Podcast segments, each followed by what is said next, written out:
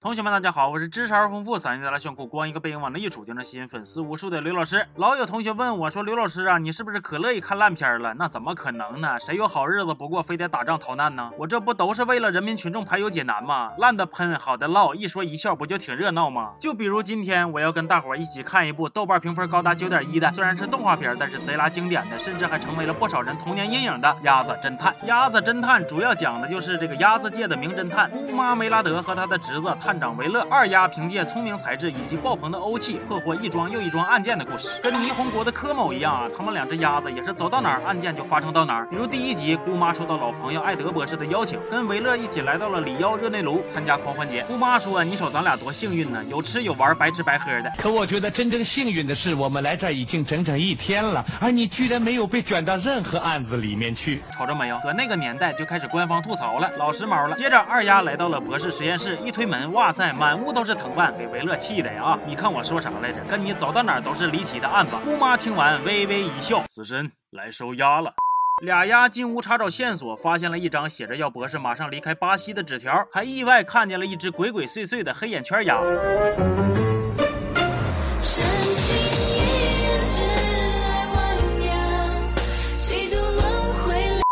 黑眼圈被发现之后，当着藤蔓就溜了。姑妈觉着应该先找到博士，于是就如约去参加午餐招待会。博士在会上向大家展示自己研发的能让植物刷刷长的、可以用于拯救丛林的超强力生长素。看着其功能之强大，能力之迅猛，屏幕前突突的你们一定有了大胆的想法。接着，会场上站起来两只杠鸭，非说艾德博士是个沽名钓誉的骗子。瞅着没有，沽名钓誉这小词用的文化鸭呀！完了，艾德博士也立刻反击：要知道，我和你们根本不是一路鸭子。此时，门外。突然冲进了一对跳三八舞的演员，之前那只黑眼圈也混迹其中。一曲终了，艾德博士在众目睽睽之下被薅走，连全场的宾客都莫名其妙的消失了。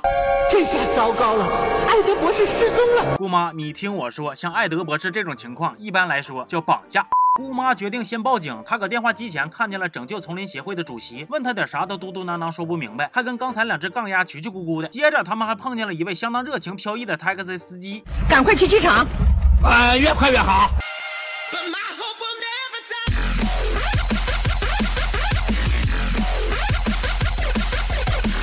很快，姑妈就根据之前博士留下的线索推理出他们已经去了丛林，于是赶紧坐着私家飞机追过去。到地儿之后，姑妈还不忘安慰维勒呢，说你呀一点都不用觉着害怕，因为呀咱们根本就不知道会发生啥，哈哈哈哈！我太难了。在丛林探险的过程中，他们也接二连三的发生了不少意外，不过最后还是靠着自己惊人的臂呃斥力给解决了。果然，爱打毛衣的母鸭运气都不会太差。最后，他们成功找到了博士，得知博士是自己主动溜的，因为实验室的研究资料被盗，他又收到了恐吓不跑不行了，而黑眼圈鸭其实是博士的干儿子。至于罪魁祸首，就是主席和那两只杠鸭。因为姑妈发现主席之前打的电话是坏的，有一瓶生长素就藏在其中。两只杠鸭收买了主席，为了阻止博士，因为他们买了雨林土地，想要用于发展经济。最后坏鸭被绳之于法，姑妈也成了拯救丛林协会的新主席。这个小故事到这儿也就结束了。而接下来要说的这个故事，显然就比上一个硬核多了。故事的名字叫无头幽灵。维勒收到探长的指令，要保护一个考古博士的探险活动，姑妈也陪着一起参加，真好啊！每天。班都不用上，就搁世界各地吃喝玩乐，人生第一次想当鸭。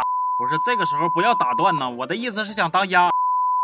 这位考古博士非常有名，最近就收到一封署名是无头幽灵的恐吓信。维勒说呀，我寻思这一听就是骗鸭的。无头幽灵要是真没头，这咋写的信呢？但是队伍里有一只眼镜鸭表示很害怕，不停的抱怨和打退堂鼓，而且在小队的后面还跟着一只戴着面具、鬼鬼祟祟的神秘怪鸭，时不时就露个头搞搞气氛。回想当初，我看见这神秘怪鸭突然露出鸭头，再配上动画原有的诡异配乐，年少的我着实是被吓了一跳。不过现在再看也没有啥别的想法了，除了有点想吃干锅鸭头。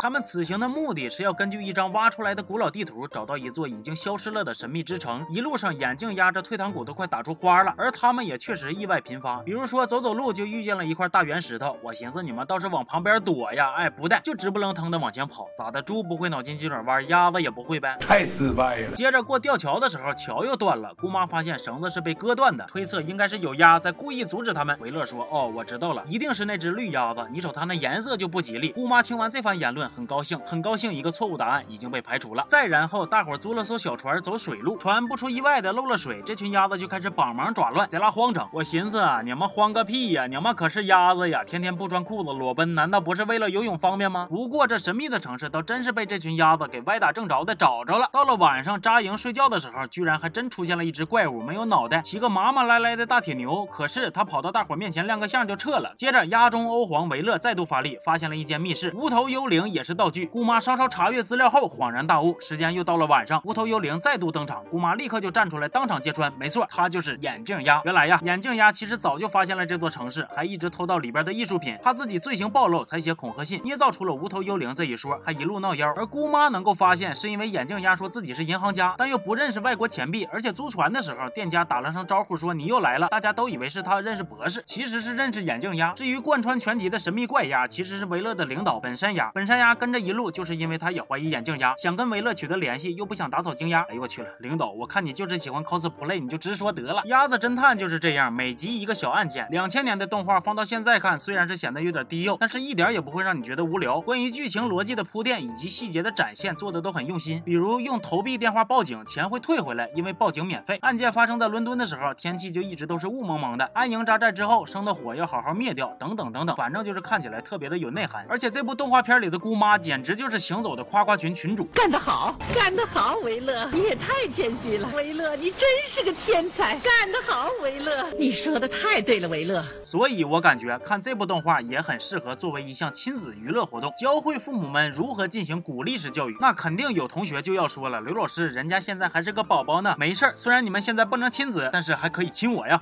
嗯，那个那个，这期就到这儿了。我是刘老师，我去吃干锅鸭头了，咱们下期见。